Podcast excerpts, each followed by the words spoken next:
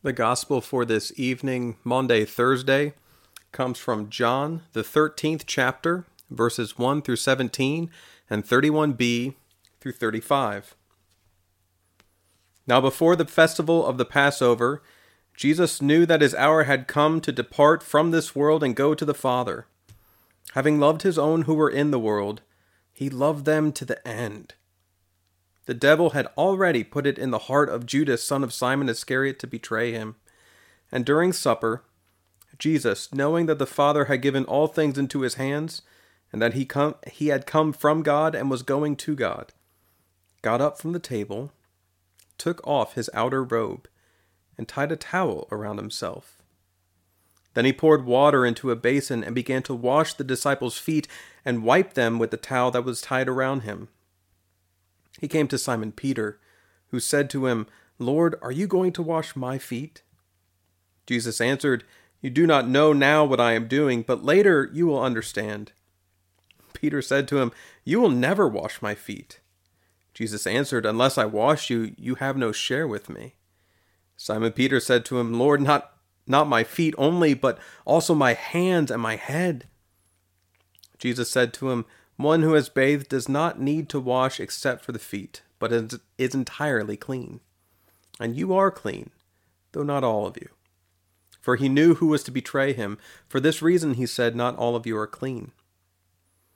After he had washed their feet, had put on his robe, and had returned to the table, he said to them, Do you know what I have done to you? You call me teacher and Lord, and you are right, for that is what I am. So if I, your Lord and teacher, have washed your feet, you are you also ought to wash one another's feet. For I have set you an example, that you should do as I have done to you. Very truly I tell you, servants are not greater than their master, nor are messengers greater than the one who sent them. If you know these things, you are blessed if you do them. Jesus said, Now the Son of Man has been glorified, and God has been glorified in him. If God has been glorified in him, God will also glorify him in himself and will glorify him at once. Little children, I am with you only a little longer. You will look for me, and as I said to the Jews, so I now say to you Where I am going, you cannot come. I give you a new commandment that you love one another. Just as I have loved you, you also should love one another. By this everyone will know that you are my disciples, if you have love for one another.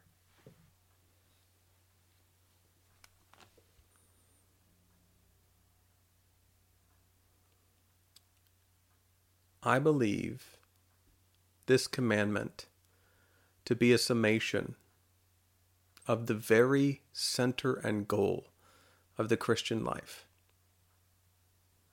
Love one another as Christ has loved us.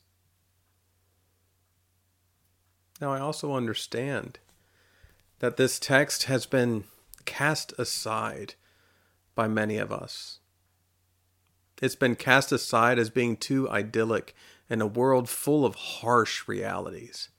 It's been cast aside as the epitome of what we are to be, but always striving for it from a distance. It's been cast aside because we claim it's not possible. It's been cast aside because we claim it's never going to happen. It's been cast aside because we think that Jesus can do it and we cannot. But I think we I think we are wrong to cast this one aside. This is the mark of discipleship this is the way that people know we are disciples. This is our core and our center to love one another as Christ has loved us. I believe in order to do this, it is good to reflect on love. What it is like to be loved, and what it is like to love another person. Do you remember having your feet washed as a kid? For some of you, it may have been a pleasant experience. For others, it may have been a terrible experience. I do remember having my feet washed as a kid. I remember playing outside and running sometimes barefoot, but not often because, you know, a farmyard has a bunch of stuff in the grass and on the ground. I remember walking around all day up and down the gravel driveway, riding bikes and playing and working and and all that kind of stuff. At the end of the day, especially in the summer, my feet would be terrible.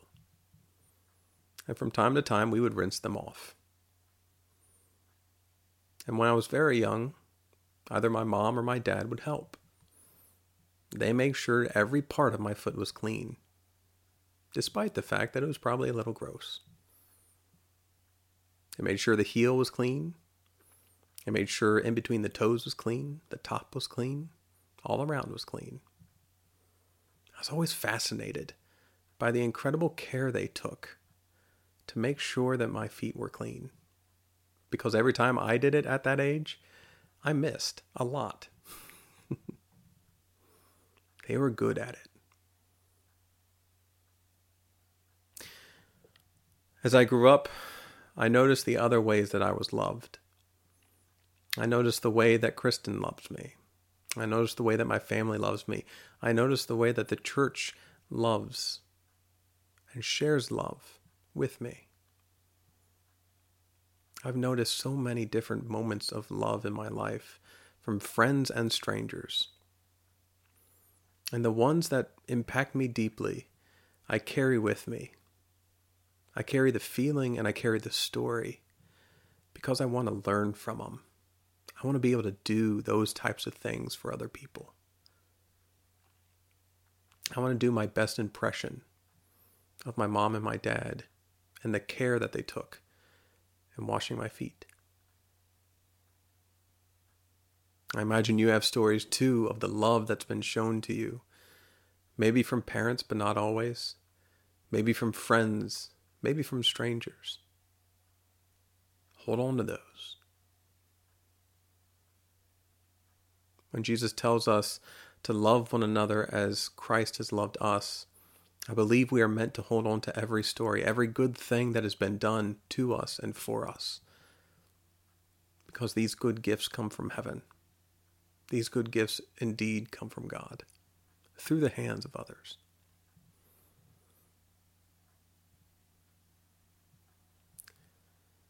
God tells us to love one another as Christ has loved us, God is talking about our very best.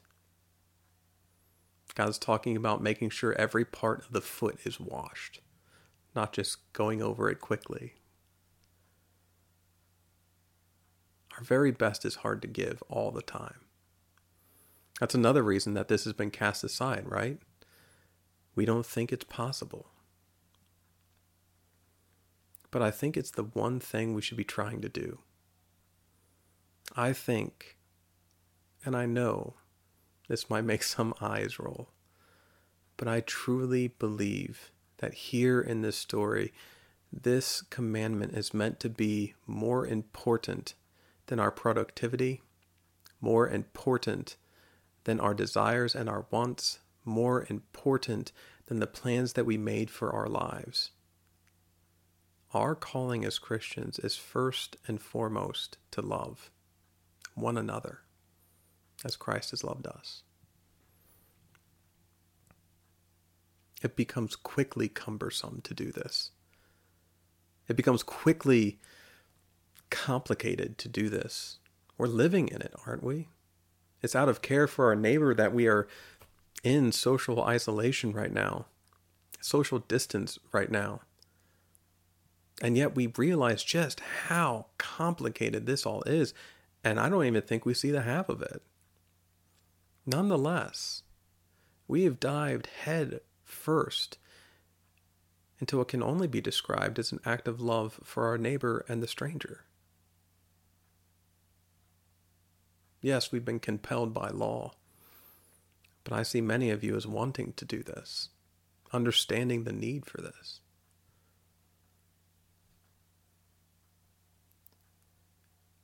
Life gets complicated when we love one another. I think we're meant to dive with fear and trembling into the complicated, into the convoluted, into the mess that inevitably ensues. Trusting that the sign of this mess is not a sign that we are messing it up, nor a sign that we should forego love for one another. Rather, when we try to love one another and it becomes messy, it is a sign that God is indeed moving and doing something. It's a sign that things are changing and being rearranged from the way that they were before. And from time to time, that is good. Love one another as Christ has loved us. This evening, if you're using the worship materials, you'll have the opportunity to wash either the people you are with's hands or feet, or your own hands and feet. I invite you to t- take time and care. I invite you to dive into the messiness of that. If you're not comfortable with this process, that's okay. Absolutely okay. Washing a hand or washing a foot is not the only way to show love. But whether you're washing your own or washing that of another, take care Take great care to make sure you do as best you can. Take great care to show love for that person. Make this a starting point of your goal for every day from here on out. To wake up and look at the world and try to figure out how to love it. To love all the people, all the creation, all of it. Thanks be to God for, for Christ, the one who got up every day, the one who gets up every day, the one who will get up every day, looking at the world in love. God be with you. Amen.